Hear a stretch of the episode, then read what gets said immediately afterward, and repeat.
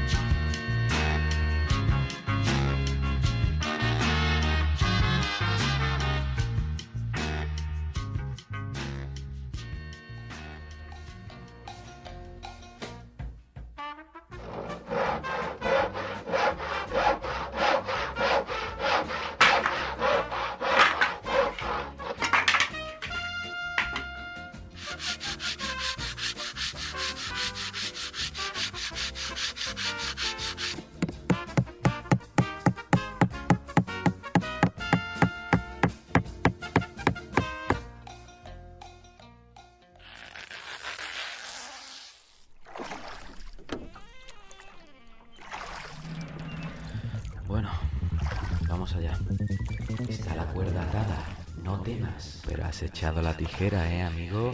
Un cortecito. Y adiós, guillero. Esa cuerda podría estar también en tu cuello. ¿eh? Mal que pierdas la cabeza. Llevas dos meses en un submarino. Pero fue mi decisión. Aquí estoy mejor que en A Metro. veces sueño que una pezuña de jamón roída me persigue. Él se debía al arte. Esto es diferente. Estoy hasta peinándome. No hacía eso desde 1997. Pasja, a ver. Paz. Solo tienes tres amigos telemáticos, Congrio. Telemáticos. Pareces el nota de la invención de Morel. Sueño de la razón produce monstruos. Mataste a un rodaballo. Mataste a un rodaballo. Mataste a un rodaballo. Tirarme con una bici en un canal de Ámsterdam, eso sí lo haría. Pero esto ya es mucha tele. Entonces, ¿por qué has echado las tijeras, eh? Seguro que Snitchell se come a Bubu. Puto daltónico, mira que se lo dije. Es verde, es verde. Pues seguro que lo ve rojo y lo ensarta. Como coma otra lata más de atún. Creo que tanto sol en la cubierta me está afectando. Daño cerebral irreversible. ¿eh? Ver. Ellos tienen una isla al menos. Pueden hacer footing. Ese deporte apesta culo, sea, eso lo. Odio a Esdrújula con toda mi alma. Estoy harto de libros interesantes. Tengo los dientes negros de beber carburante y para echarme una foto de la orla de manita. Hay una mancha de aceite en el techo que tiene la cara del jodido Maquiavelo. La mugre podría meterse el banjo por un sitio que yo me Tranqui, Congrio, tranqui. Has echado a la radio. Contacta con ellos, pero disimula. Quizás vea la cosa un poquito más clara al final de la charla. Echas muy en falta que te den like en Instagram, Este ¿eh? programa no lo escucha ni Cristo Redentor. Asúmelo. Puedes accionar el Tomahawk, pero contra ti mismo. ¡Ah! Venga, venga, va. Contacto. Contacto con mis amigos. Voy.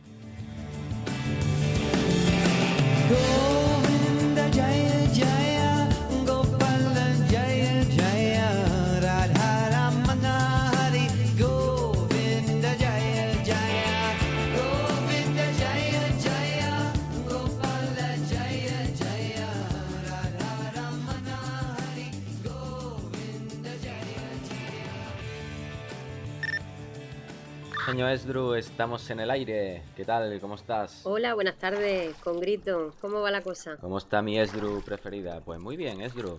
Estoy aquí que me he dado a la aventura, al, al salvajismo absoluto. Me he fabricado una barca con un- una lámina de cartón y un trozo de madera.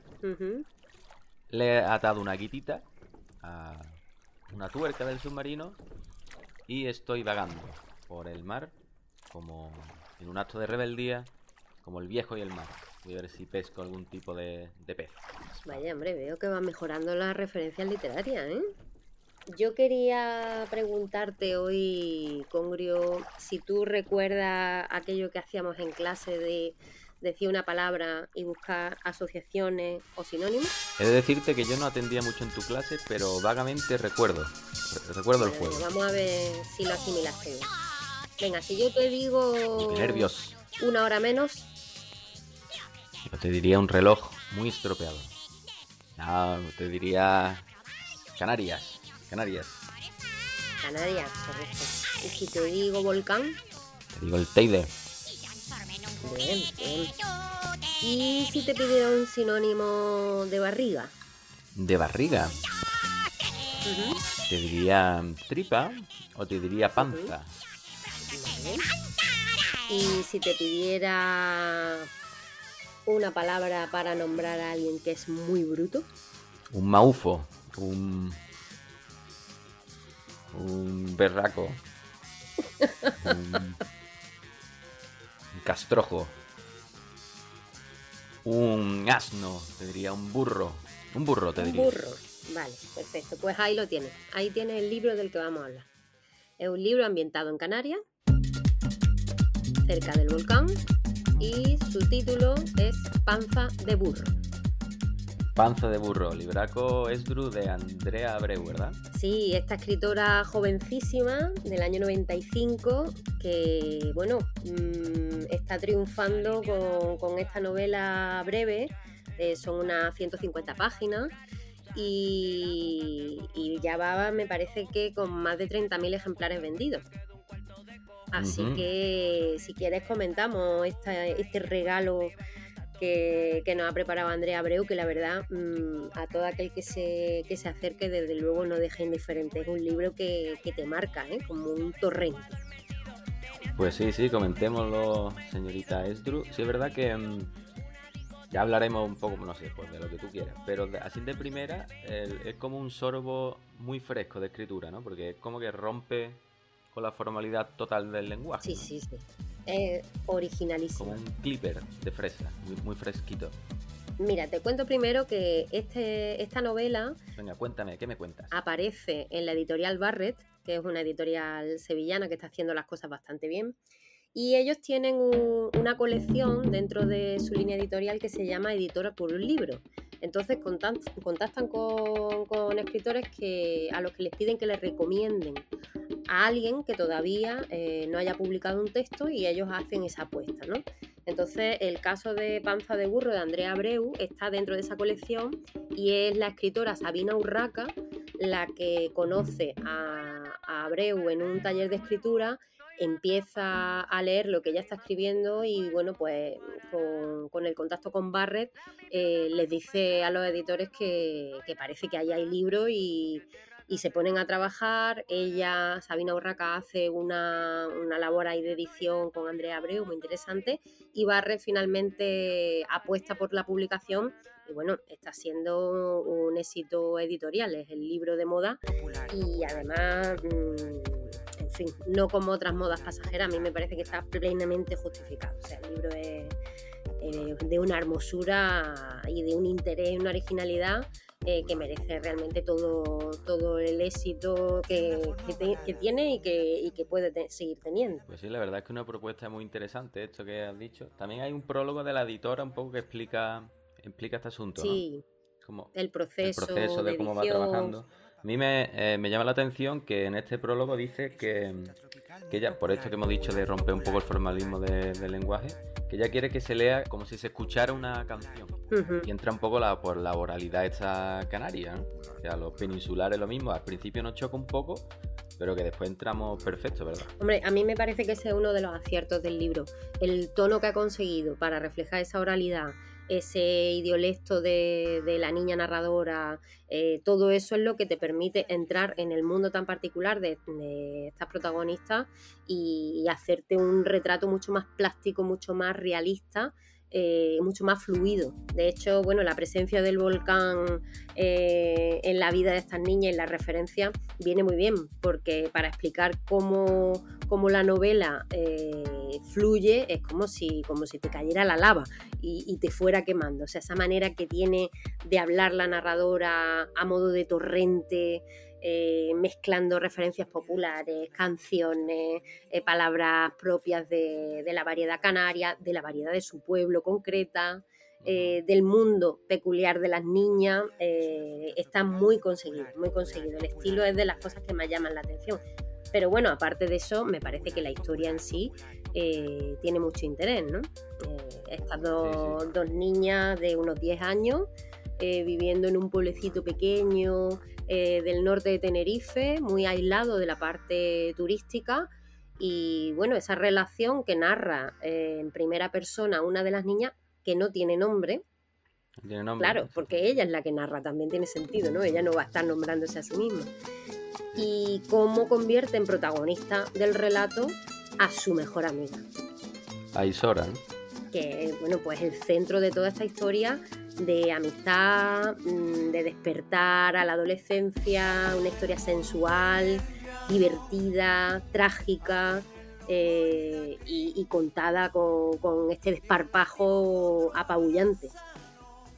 Sí, es verdad que la, la prota que narra em, no sé si decir como que imita, ¿no? Pero que tiene como un poco a su amiga, como siempre como un punto de referencia, ¿no? Claro, es que la adora, la adora absolutamente y, y eso es algo que ocurre mucho en, la preadolescencia, en la adolescencia. Yo no sé si, si es algo común a todos, pero en las niñas es muy frecuente. Es una relación, eh, bueno, pues que a veces confunde eh, la amistad con, con el amor, con la atracción sexual incluso, pues porque están compartiendo eh, toda esa vida que se, le, que se les empieza a presentar, están descubriendo a la vez y muchas veces los límites pues no están muy claros, ¿no? Y a la vez la odia también. Le tiene envidia, le tiene miedo, otras veces la idolatra, esa dependencia emocional tan fuerte que se genera en esas edades está perfectamente retratada en el libro. Sí, a mí me pilla un poco de cerca, me toca la patata, porque a mí me pasaba eso con un amigo, no sé si tú lo conoces, de Metrópoli, un Pedro de la Mugre. Ah, sí, sí, lo recuerdo. Era mi amigo de la infancia, pero yo creo que era, él era un poco el que me tenía a mí... A veces me cogía por banda. Era Sometido, poco- ¿no? Sí, era un poco envidioso, Ya. un poco irascible, un poco... Un tío, un tío bastante inestable. Sí, sí, creo. eh, ahora que está haciendo un retrato que, que le hace bastante justicia porque me está viniendo Te están viniendo flashes, muy ¿verdad? claramente a la cabeza. Ajá. Sí, sí, un sí, tío sí. bastante... Y y de la mugre le pusiste y no de mote porque tenía las uñas siempre negras, ¿verdad? Sí, era un tío muy roñoso, era el, Mm. el pringue. De hecho, al principio era el pringue y después fue el repringue, ¿no? De decir, este tío tiene capas y capas de. De shit, como dice mucho. a mí- me, me gusta mucho el lenguaje que usa, muy shit. Me hace mucha gracia cuando a la abuela le dice bitch, ¿no? La Y pobre abuela que allí. abuela en inglés Claro, abuela en inglés muy gracioso. para justificarlo. Tiene momentos muy macondianos, ¿no? Que me hace mucha gracia, como cuando él, eh, la abuela piensa que le han echado un mal de ojo y hay una especie de conjuro ahí muy, Sí, muy loco. sí, sí. Muy gracioso. La cantidad de referencias que hay eh, a canciones que les gustan, eh, a marcas mm, que todos conocemos, eh, a programas de la tele, a gente famosa, o sea, tiene ahí un- una presencia de, lo popular, de lo masivo, eh, muy bien incorporada en el libro.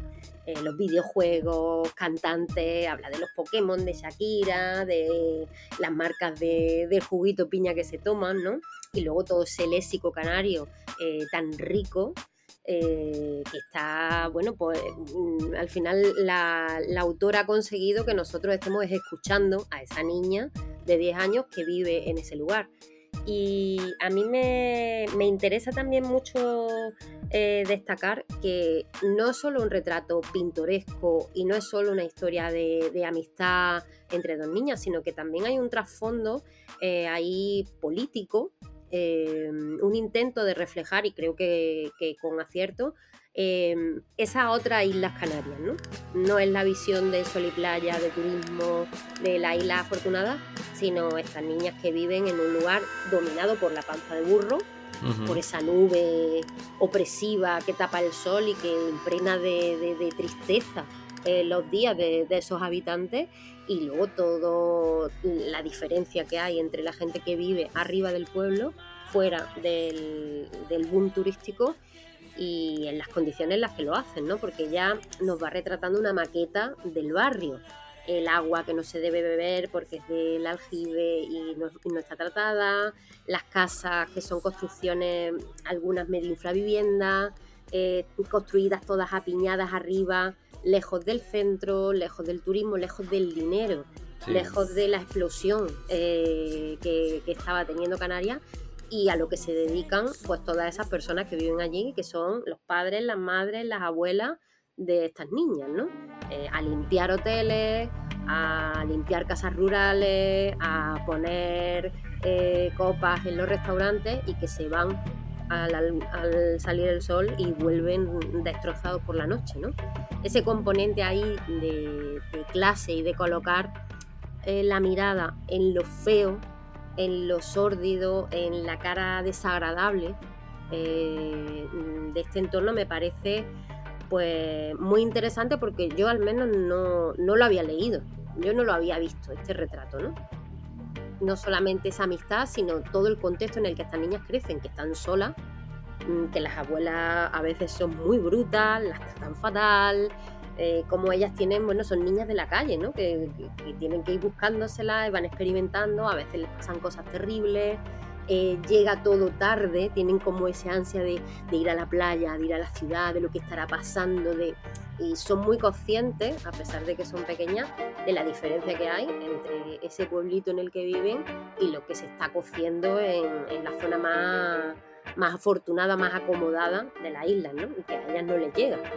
Me gusta mucho una frase que tiene, esto como que hemos dicho antes, supongo que va un poco hilado todo esto que tú dices, como de la parte más acomodada, de la parte...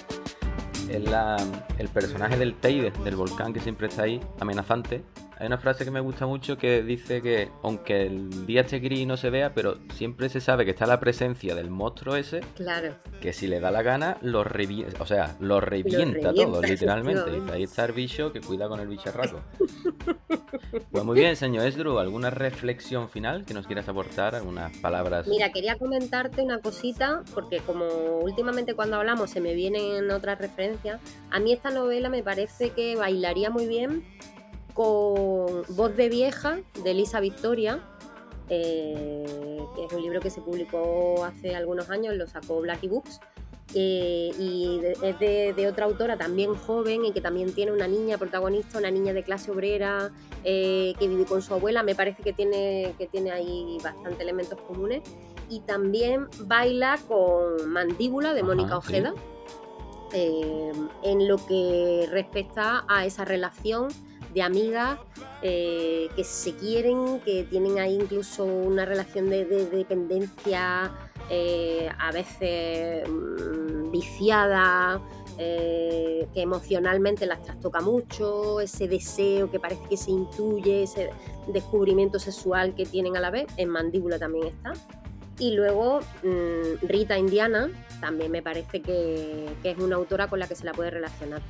Así que te dejo esa- esas tres coletillas y si quieres terminamos leyendo un trocito de, de esta narradora refiriéndose a su amiga, que creo que, que aclara muy bien cómo, cómo la percibe. Pues perfecto, pues dejamos esas recomendaciones que son máxima calidad, yo doy fe, porque son tuyas, y léeme el trocito. Mira, es de un capítulo que no tiene ni un punto ni una coma, que se titula Comerme a Isora.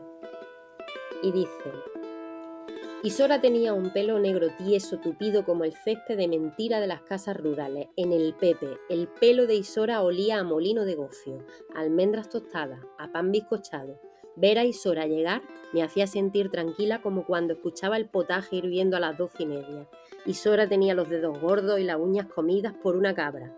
A veces la veía tocar las cosas, agarrar el tenedor, acariciar las hojas del libro de conocimiento del medio que tenían un tacto extraño y brillaban, apuntar en la libreta de fiados de la venta y me daban ganas de hacerle daño, de agarrarle la mano, retorcérsela hasta sacarle dos dedos del sitio, hasta dejarla sin mano. A veces la odiaba y quería destrozarla.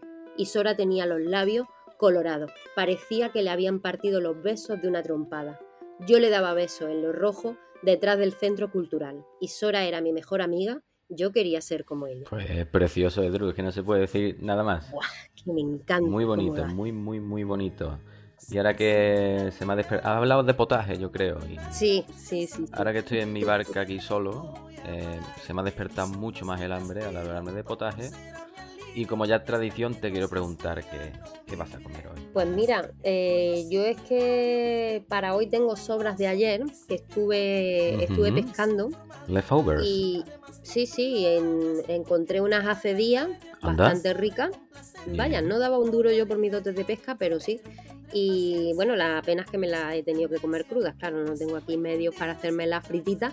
eh, pero sí, hace días crudas. Estoy esperando a ver si después de estas sobras me entra Nisaki o, o no. Cuidado con el anisaki, ¿eh? ese es el mayor drama que, que tiene mi madre en mente siempre. El anisaki. Tiene una lupa de 7 metros para ver si hay anisaki en un boquerón de un centímetro. Pues muy bien, señor Edru, pues perfecto. Pues Bueno, Congrio. seguimos en contacto. Buen viaje por esos, por esos mares. Ya a ver si nos volvemos a encontrar o si no, pues hasta nunca. Yo espero que sí, porque el tiempo está bien. Venga, un besico. Salud.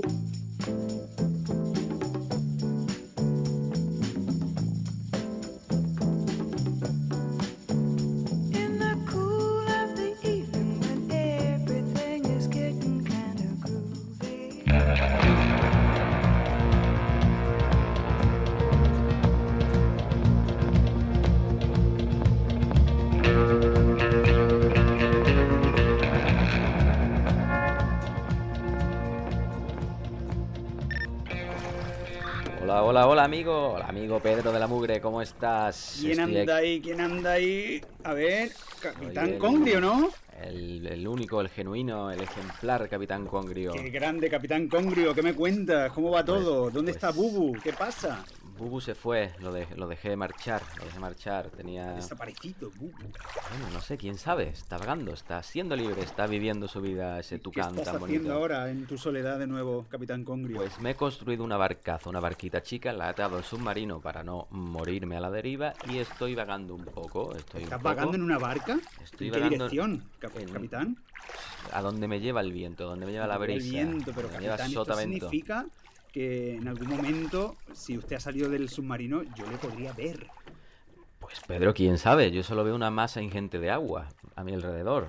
Por favor, informe de todo detalle, que vean su horizonte y por favor, sería fabuloso que tuviéramos algún tipo de contacto en algún momento, capitán. Tengo mono de capitán Congrio. Voy muy lento, pero como voy avanzando lentamente, yo tengo aquí una, una lente de una gafa mía antigua y como está dando el sol, yo si quieres te hago, voy a ir todo el rato haciendo señales lumínicas. Genial, como tenemos ahora una conversación por delante, eh, si usted viera alguna masa de tierra, sería un placer que se comunicara usted conmigo. Perfecto, de la mugre. Pues aquí estoy en mi tablilla y quiero que me traigas olas. Quiero hacer surf con mi tablilla. Seguimos, seguimos, ¿no? Estamos siendo fieles a estos 60 años del nacimiento de la música surf. Y como dije en los dos anteriores capítulos, eh, hoy íbamos a salir un poco de la historia del surf y íbamos a dar saltos temporales y en el espacio. Porque, bueno, una vez analizado los orígenes del surf, los hitos de la música que habían formado, conformado el, gen, el subgénero, pues vamos a dar salto y vamos a elegir, vamos a volver al origen de, esta sección, de, escuchar verdaderos temas que nos motivan realmente y sobre todo que nos obsesionan. Entonces, he hecho una selección para hoy, Capitán Congrio, que va, le va a encantar, porque son de los discos surferos que siempre me han ido acompañando durante este tiempo, esos temas que, que, siempre se repiten y que vuelve a repetir y que guarda y que mimas y entonces bueno, pues los quería volver a compartir contigo. Para empezar, vamos a ir con uno de mis grupos preferidos de la música surfera, un grupo noventero que se llama The Bombouras.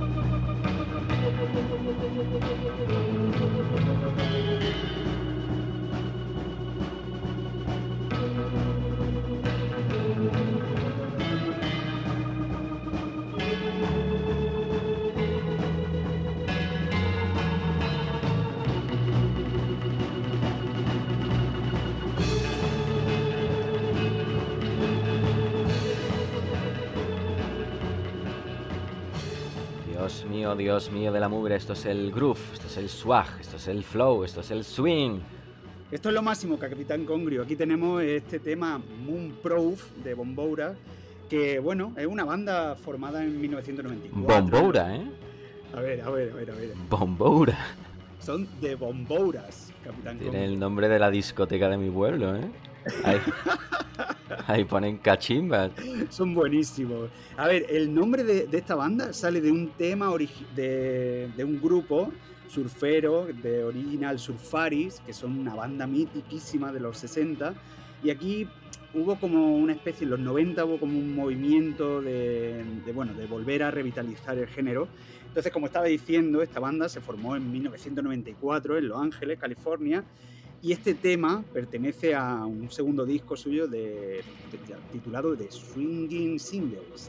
Y me va a permitir, como esta banda me fascina, me chifla, Capitán Congrio, vamos a escuchar esta delicia también de este disco llamado Time Bomb.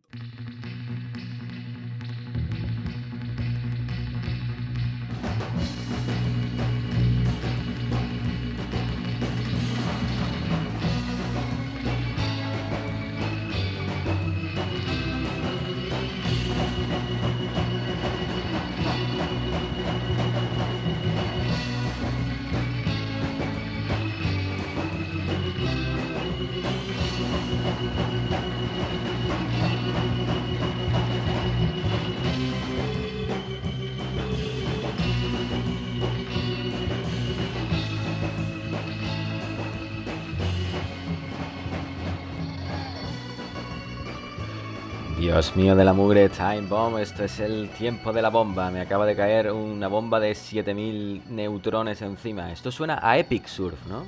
Yo me imagino a gente blandiendo chanclas, ¿no? Blandiendo chanclas, como si fueran.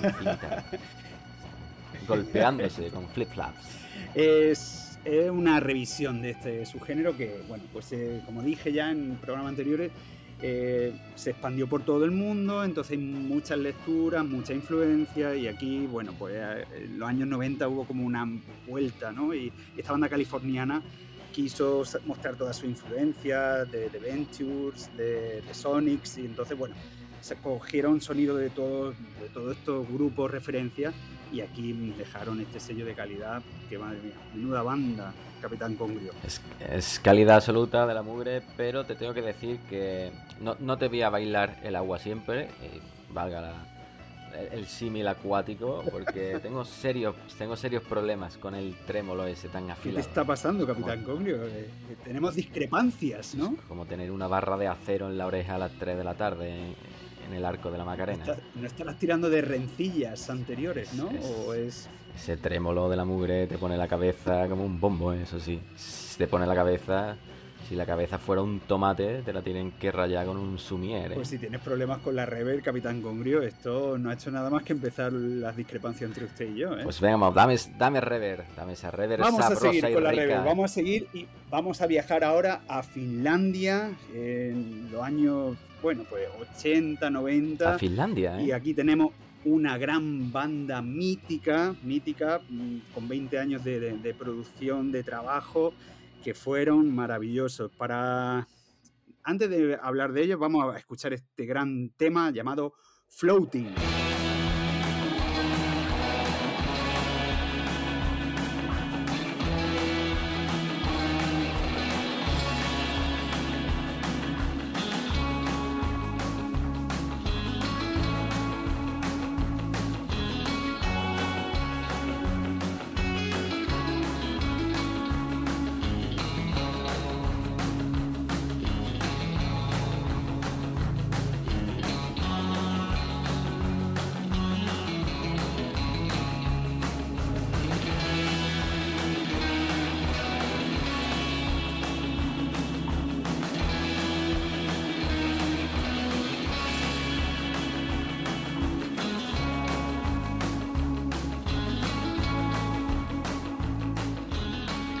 Floating, floating, como yo estoy flotando ahora mismo de la mugre, los finlandeses se tienen que poner siete neoprenos, ¿no? Para hacer surf allí en los...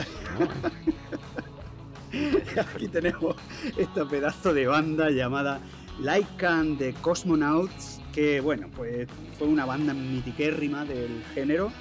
Y aquí tenemos, este tema lo he sacado de un recopilatorio llamado Cosmopolis, que sacado por el sello Jet Rock Records, consiguieron, bueno, pues hacer una retrospectiva de esos 20 años de esta mítica banda finesa que, pudo sumergirse en las olas con ese neopreno gordo, ¿no, Capitán Congrio? O sea, ese neopreno es gordísimo, es el grosor. Se van al decalón y dice, quiero el grosor adherido a mi cuerpo. Quiero fallecer. Pues de la mugre esto es un temazo. Laika is alive, ¿no? Laika is real alive con este tema. O sea, si no mueves el pescuezo eres un gato de escayola, ¿no? Eres la estatua de Antonio Mairena de la Alameda. Estás condenado, estás condenado a, a mover tu cuerpo con este con esta pedazo de banda que bueno, que recomiendo a todo el mundo que, que le eche un vistazo porque son increíbles, son una banda mítica de, de esta época y sobre todo llama la atención, ¿no? Que en un sitio tan alejado de la costa oeste de Estados Unidos, pues se, se escuche este surf de, de tal calidad. Seguimos, Capitán Congrio. Seguimos, por supuestísimo. Pero sí. tengo un problema, capitán, porque eh, no puedo continuar con este destello que me está ahora mismo deslumbrando. Eh, eh, eh, ¿Te llega? ¿Te llega? O sea, No me lo puedo círculos. creer, capitán Congrio, ¿eres tú? Dios de la mugre. Esto es increíble, eres un punto en el horizonte, capitán. Pero me ves, soy un fulgor, ¿no? ¿Qué me Soy estás diciendo, capitán? Soy yo de la mugre. ¿Esto qué código es? Es- es- No sé, es el código de... de- estoy como bailando una sevillana. ¿Puedes no- escuchar no estos tienes- temas surferos desde ahí, A capitán? ver, dale volumen, dale volumen al siguiente. le Venga, pues vamos a seguir, capitán. Capitán, qué alegría. Esto es grandísimo. Que te- O sea, ¿en algún momento nos podremos encontrar o solo serás un punto brillante en el horizonte? Dios, Dios, este punto se irá acercando si no cambia la Ay, corriente. qué maravilla, lo- no puedo creerlo, capitán. Estoy muy Estoy muy excitado. excitado, ¿eh? Voy a seguir, capitán, voy a seguir. Esto sería grandioso un encuentro entre usted y yo. Vamos a conseguir eh, este grado de excitación, vamos a consolidarlo con Crash.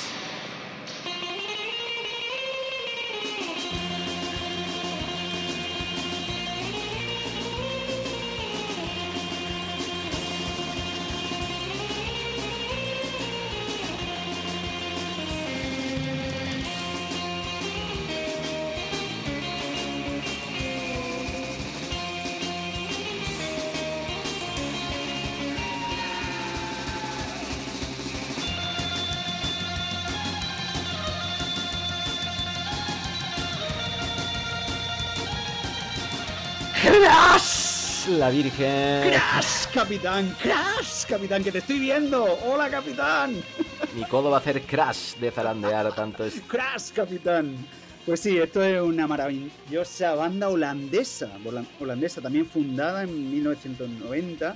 Dios. Y bueno, pues aquí tenemos este primer disco, eh, su álbum llamado Are You Being Surf, en el que, bueno, eh, bajo el sello de Vulcan Records, pues sacaron este incisivo tema, bueno, que, que forma parte de esos temas que siempre te decía Capitán. mm, Cuando hablemos de música siempre te pondré esos temas que taladran el hipotálamo. Yo no sé si los holandeses han estado surfeando, como dicen, o han surfeado, pero lo que sí tienen son muchas bicis amarradas, ¿eh? En situaciones. Imagino una tabla de surf amarrada, ¿eh? Capitán, yo no me puedo concentrar, es que estoy viendo ese punto en el horizonte. ¿Me puedo hacer más señales? soy yo, no sé qué quieres que haga. ¿Qué hago? ¿Te hago acroyoga? ¿Qué hago? Yo es que voy a volcar capitán, por tu culpa. buenísimo un encuentro. Dios mío, esto es algo histórico. Haz, haz tú algo, quiero verte, haz algo. Haz algo. Mue- mueve una palmera, tira, un- lanza un No coco. puedo hacer nada, capitán, yo solo puedo mover las olas. Este, me están llegando las olas. Continuamos. Eh, me va a llegar la ola esa de Portugal Pues mortífera. vamos a terminar, vamos a terminar oh, la sección de hoy con un... mm, Hoy cuando lo, estaba escuchando eh, me acordé mucho de, de esta esencia que usted nos contó cuando se comunicó con nosotros por primera vez, de que usted andaba con un misil siempre que, podía lanzar en cualquier momento contra Metrópolis, ese, ese acto de, de inquina ¿no? que usted querría realizar en algún momento.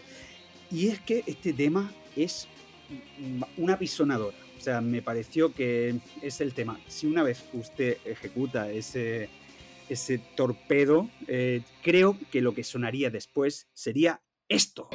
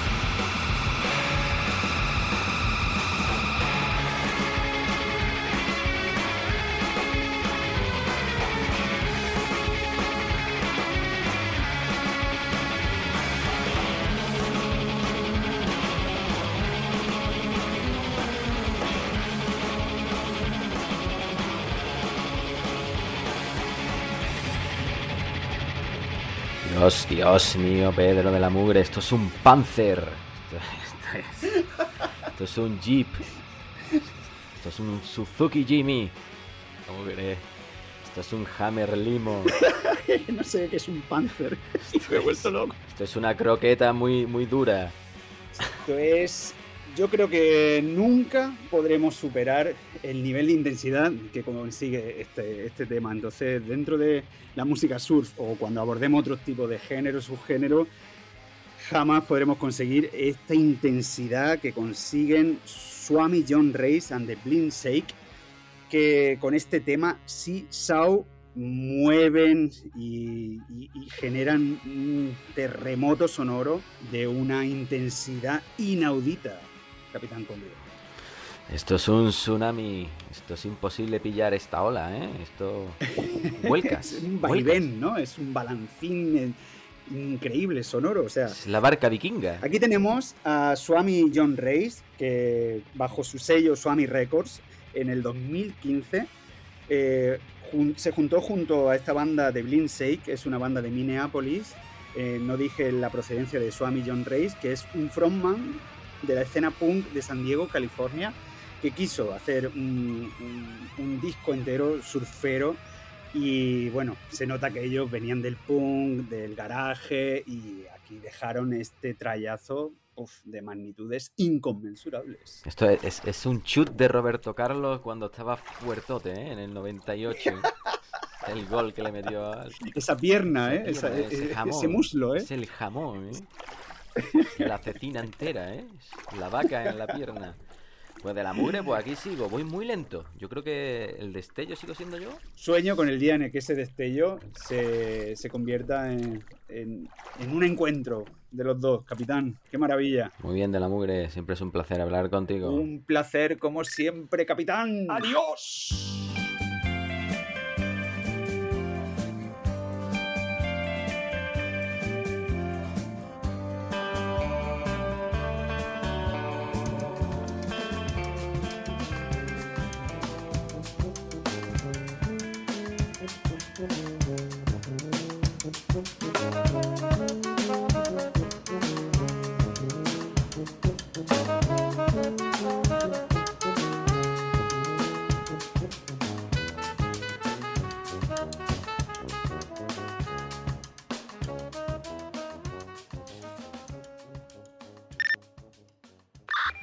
Señores Nichel, eres un grande, eres un tío muy grande, eres un tráiler, eres un vehículo articulado, eres un autobús escolar rumbo a una granja escuela. Soy el tren que va a Pensilvania y tarda, siete horas en llegar. Eres el tren de la bruja. Sin escoba. Yo cojo la escoba y hago un palillo con la escoba. Muy contento de hablar contigo como Ah. siempre y hoy venimos a hablar de una película que tú dirás, ¿por qué vamos a hablar de esta película? ¿Porque Claro. tú me la has propuesto? No. ¿Porque me la ha propuesto el mugre? Tampoco. Ah. Quizás la señorita que tiene nombre de acentuación silábica.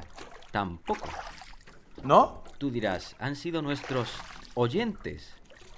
Pues tampoco. ¿Entonces? Yo con mis huevos morenos, Celso, porque he ejercido la tiranía de la jerarquía, que para algo me auto... Para algo me autoproclamé capitán del tirón, sin pasar por grumete. Entonces, contra, contra más lejos está usted del submarino, más déspota se vuelve usted. Soy un déspota, pero ilustrado.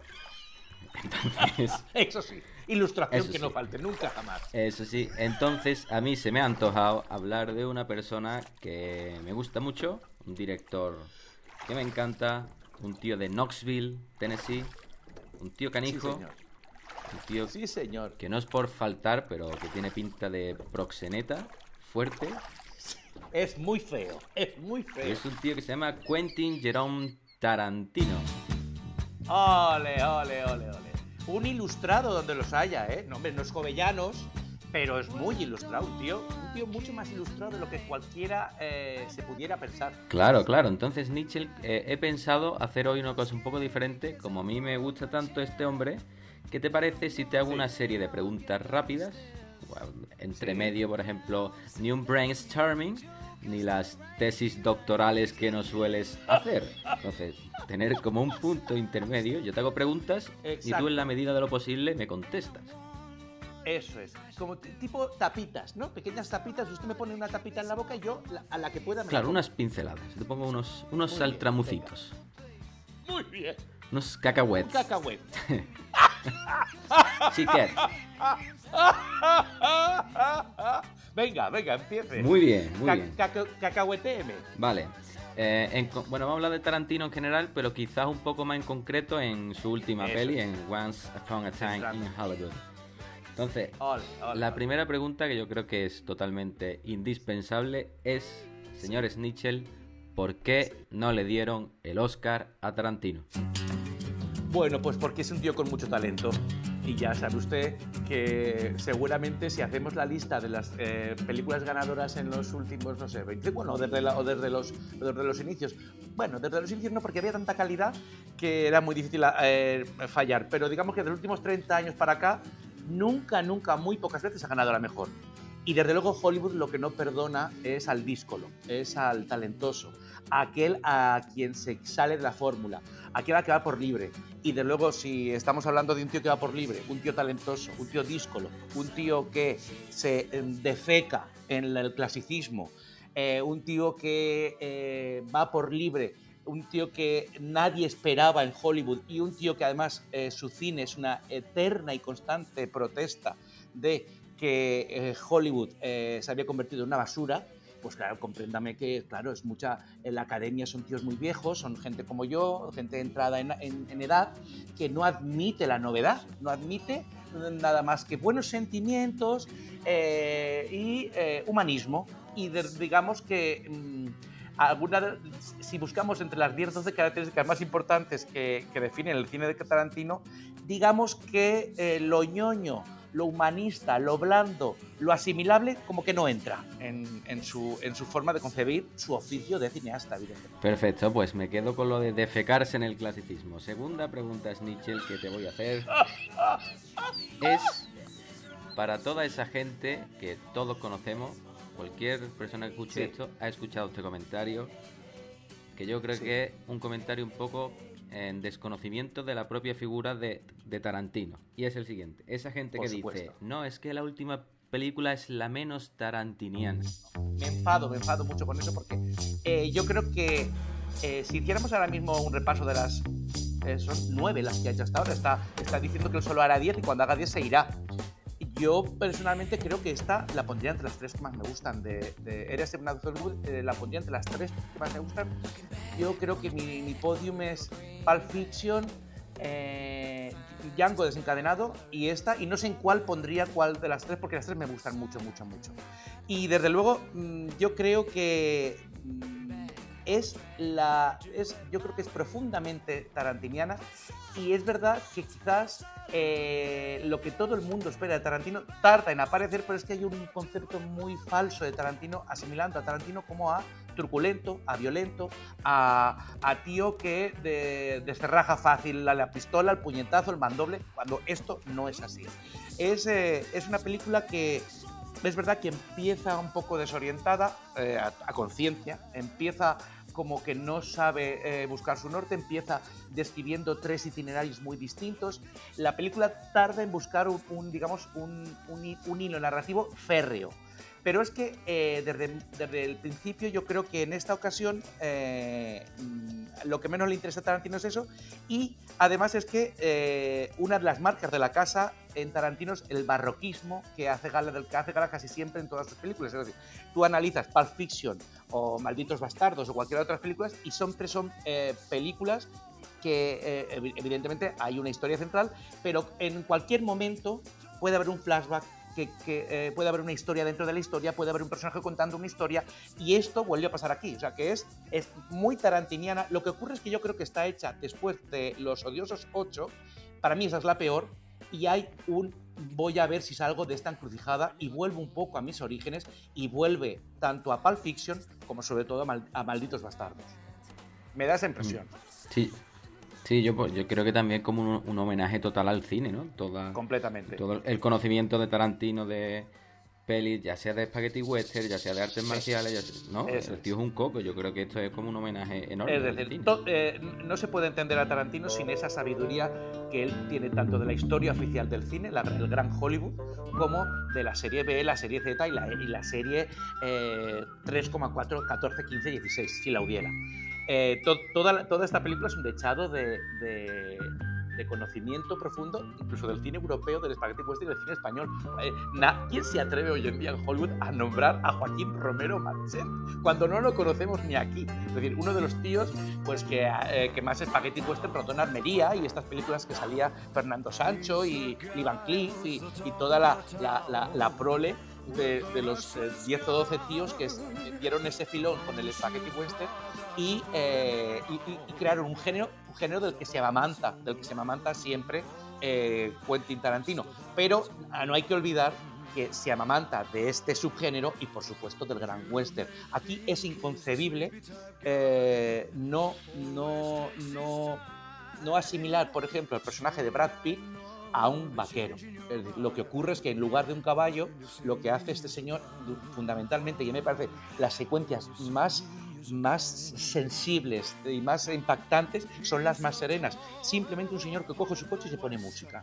Está cabalgando en su automóvil y esto es profundamente western. El, western ha mutado en muchas, en muchas eh, hallazgos visuales y Tarantino es el, el máximo hacedor de mutaciones del western. Y esta es muy westerniana. Eh, Hablando de Brad Pitt, por favor, Brad Pitt, si escucha Radio Tomahawk, deja de sacar los morros para afuera que me ponen muy nervioso. Otra pregunta que creo que también es totalmente obligada es, Snitchell, ¿por qué la barbilla de Tarantino es una pista de snowboard de los Juegos Olímpicos? ¿Por qué puedes hacer trucos con un patinete en esa barbilla? Porque Ah, es la al- luna menguante. Al respecto de eso hay muchos misterios. Es lo mismo que eh, por qué el personaje de Sharon Tate, cuando va a ver su peliculita, el personaje que interpreta Margot Robbie, ¿por qué tienen los pies sucios? O sea, son, es que Tarantino está lleno de interrogantes y uno de los más importantes es ese diseño tan raro de mandíbula que tiene. Yo creo que es donde se escriben los guiones. Él se apoya en la barbilla y ahí escribe sus guiones. Por eso yo siempre digo lo mismo, es una, es una de, mi- de- de mis frases más, más, más, más hechas mías y de, cualquier, de cualquiera que ame, que que esto del cine. Si alguien quiere ir a una escuela de guiones y porque quiere ser guionista, yo digo, no te gastes ni un duro. Simplemente mírate eh, Pulp Fiction varias veces y, sobre todo, la primera secuencia de Malditos Bastardos. Eh, te la repasas varias veces y aprenderás a ser guionista. Y toda esta película, Érase una vez en Hollywood, eh, es grandiosa en su planteamiento narrativo, grandiosa en la mayoría de, de sus diálogos y sobre todo yo creo que es la más rebuscada porque es la que directamente habla de cine dentro del cine. No se puede entender todo el personaje de, de Leonardo DiCaprio más que como un homenaje al oficio y a la obsesión de interpretar, al, al esfuerzo que, que- requiere esta, esta, esta, esta, esta profesión tan dada a la burbuja, a la chispa. Por eso es, es- es- esa, esa dualidad del personaje de Leonardo DiCaprio y el de Margot Robbie, esa Sharon Tate, porque digamos que Sharon Tate ocupa el lugar al que quiere acceder Leonardo DiCaprio. Y ese esfuerzo por ese señor que sabe que no tiene, no tiene ya oportunidad, que está en el crepúsculo de su vida actoral, que ha pasado el tren y lo ha arrollado, no ha sabido engancharse en ningún vagón, tiene que irse, o casualidad, tiene que fíjese de lo que estamos hablando, tiene que tomar, coger maletas y largarse a Europa a rodar espaguetis western, porque sabe que en esa fábrica de sueños ya no tiene sitio, aunque sea un actor como la copa de un pino, como cosa que demuestra en esa escena maravillosa con la niña. Es decir, es que es, está llena de, mm, de, de vericuetos, de, de barroquismos, de retóricas, pero mm, en, en modo alguno baldías, sino todas ellas cargadas de muchísimo sentido y, del, y la película siempre mirándose a sí misma sin que ese ombligo nos caiga mal. Es que queremos que se mire constantemente, que no pare de mirarse. Muy bien, pues nos quedamos con que a Tarantino lo pueden contratar en la biblioteca de Atril para apoyarle los libros y leer un poco. Claro, sí, sí. sí. Otra pregunta también un poco obligada que te tengo. Y es el tema de la, la violencia en, en Tarantino. Que yo creo, o sea, es un común denominador, aunque en esta última peli también aparezca tarde, ¿no? Pero yo creo que es una violencia eh, que entra muy bien, ¿no? A la que te puedes aferrar. No es una violencia como, por ejemplo, gratuita como Las von Trier o, o cruda, así como Haneke, ¿no? Incluso te cae bien, ¿no? O sea, te hace gracia. es que realmente eh, es una violencia tan acrobática, es que está tan, es tan pertinente, es decir, en esta última secuencia utiliza todos y cada uno de los elementos que nos ha vis- hemos visto antes. ¿Por qué en la secuencia que él está viendo una película suya y saca el lanzallamas, después saca una secuencia en la cual se estaba preparando para aprender a utilizar el lanza- lanzallamas? Porque ese lanzallamas va a ser utilizado al final de otra manera. ¿Por qué se incide tanto y se recrea tanto en la primera vez que coge una lata de carne para el perro Brad Pitt? ¿Por qué? La solución también remitimos a la última secuencia. Es que no hay nada gratuito. Y además en esta seguramente eh, yo creo que la violencia final mm, tiene el sentido simbólico más bello que ha rodado Tarantino jamás.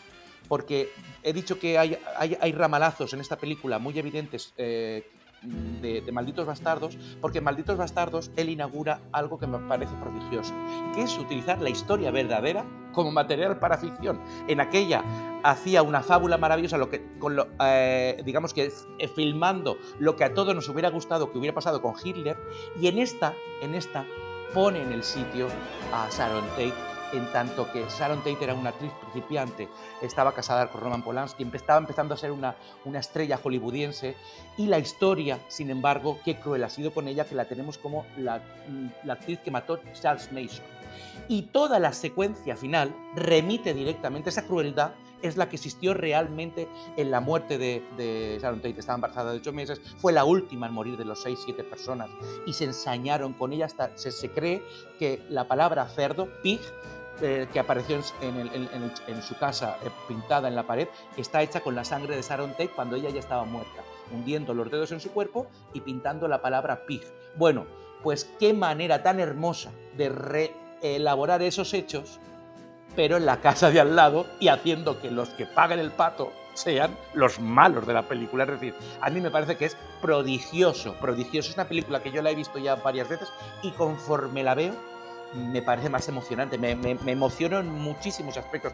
Creo que hay pocas escenas tan emotivas como esta de la pobre Sharon Tate contemplándose a sí misma, eh, mm, viendo, eh, dándole esa oportunidad de poder ver lo que jamás ella pudo eh, ver en vida. Es decir, es, es esto de... Y, ese, y esos pies sucios tienen muchísimas lecturas. Una puede ser mm, eh, que está sancionada de algo, de algo luctuoso, es decir, podemos pensar varias cosas, pero... Y además, como además dentro de esa secuencia pone, intercala un mínimo, eh, un mínimo, digamos, pasado dentro del pasado, en el cual ella se ve ensayando con el Bruce Lee que ha hostiado anteriormente. Y permítame que le diga, yo creo que es lo peor de la película. Eso está, esa, esa secuencia, yo quiero que a Bruce Lee le pegue más hostias. Le- le tiene que está muy desaprovechado, ¿no cree usted eso? Sí. Le pega solo una piña bien da, pero solo una. ¿No? Pero acaba muy pronto. Con lo, yo me quedo. me- y seguramente será porque. eh, No sé si es que él admira tanto a Bruce Lee que no quiere maltratarlo más. Pero yo, yo hubiera querido que le pegara ahí. ah, vamos, que lo de. No sé, una, una cosa ingeniosa, algo un poco Kill Bill. Que hiciera con él un poco de Kill Bill y lo despacha con un. Con un, con un- O por lo menos después cuando se fuera una collejita también, ¿no? Fuertecita. Que- Un buen collejón. También, también, también, también, también. Muy bien, señor Snitchell, entonces tenemos entre manos una maravilla de película, pero me gustaría preguntarte, porque siempre te veo como hablando con mucha devoción siempre de las películas, ¿hay algo, algo que no te guste, algo que te chirríe, algo que te perturbe en esta peli? hay, hay que buscarlo siempre, hay que buscarlo siempre eh, peros, a la perfección. Bueno, pues yo tengo, tengo una intuición, es una cosa, una cosa muy personal. A lo mejor se- justamente me, me- me había, me, había ocurrido justo antes de ver la película, la primera vez que la vi, que la vi, por cierto, en el Festival de Cannes. La primera vez que yo fui acá, primera y única, fue el año que Tarantino pre- presentó esta, esta película. Gracias por vacilar. Ah, es que si no digo esto, reviento, reviento, revientamos la mandíbula de Tarantino y yo. Y he de decir que eh, yo he discutido con bastante gente y, claro, nadie me, lo puede, nadie me lo puede refutar. Aquí tendría que hablar con, con- mi, querida amiga Esdrújula a ver si ella se ha leído una novela que se llama Las chicas de Ed McCline, en la cual yo me jugaría, me jugaría eh, los calamares que me voy a hacer ahora mismo cuando acabemos el programa, pero no los de, Ajá. los de ahora mismo, sino lo- los de todo el año que- de provisiones que tengo que tener para poder sobrevivir a esta, esta cosa que nos está Es, es ocurriendo. una apuesta muy Me- segura. una- sí, me la jugaría creyendo que se la ha leído y algo más, porque todo el episodio de Brad Pitt estás insinuando. el, ya, sí, sí, sí, todo el episodio de Brad Pitt en esta granja eh, tur- eh, turbia, en esta granja siniestra, en esta granja Mm. eh, aninadora de todo mal, que es la que en la cual tiene desarrolla eh, un, un pasaje prodigioso y en el cual vemos el primer conato de violencia de la película cuando le ponen el sitio al tío que le ha pinchado la rueda. Todo esto se da también una buena piña, ¿eh? Exacto, esa, esa está bien, esa está muy bien. Eh, todo esto está calcao, calcao de esta magistral novela. Yo la recomiendo fe- fervorosamente porque es, una, una, digamos que también es una, aproximación a todos los eh, acontecimientos de Charles Mason en, en la casa de Sharon Tate, pero desde el punto de vista de una de las tres eh, teóricas asesinas a las cuales Charles Mason mandó ir a la casa de, de Cielo Drive. Charles Mason no acudió, mandó a cuatro personas, a un tío y a tres tías. Bueno, pues un poco la todo, eh, yo, y, además es que hay muchas, muchas cosas que están calcadas, calcadas. Entonces yo, mm, es lo único que, es el único pero eh, pedantito, si se le quiere eh, poner, que yo creo que Lecturita le ha hecho. Lecturita le ha hecho y no lo, no lo confiesa. Pero da igual, a mí me parece que la película es un eh, auténtico dechado de, de- de virtudes, de un genio absoluto, de un tío que hace 20, 25 años dijo, ya está bien, Hollywood no es esto, la, la- leyenda de Hollywood no es la porquería en la, que ha caído el cine comercial de los años 80, y yo, bueno, pues aquí está mi pequeño Reservoir Dogs, y a partir de ahí todo lo que vino después. Y, bendita la hora que, que- que el talento de este señor eh, ha llegado para, para hacerlo, hacérnoslo pasar tan bien. Y yo creo que el mejor piropo que se le puede hacer es que él nos, lo hace pasar también como él se lo ha pasado toda su vida en su videoclub, viendo todas las películas que, le ha dado la gana. Pues muy bien, señor Snitchell, y yo quiero también agradecerte a ti estas, estas tesinas que nos haces sobre cine, como también quiero agradecerte que gracias a esta conversación me has enseñado que es Charles Mason y no Charles Manson, como está diciendo toda mi santa vida, Snitchell. Eres un políglota. Siempre hay un momento en la vida en el cual esta deja de ser santa. Pues muy bien, Snitchell, pues muchas gracias y seguiremos en contacto. Ah, cuánto lo han sido. Cambio corto.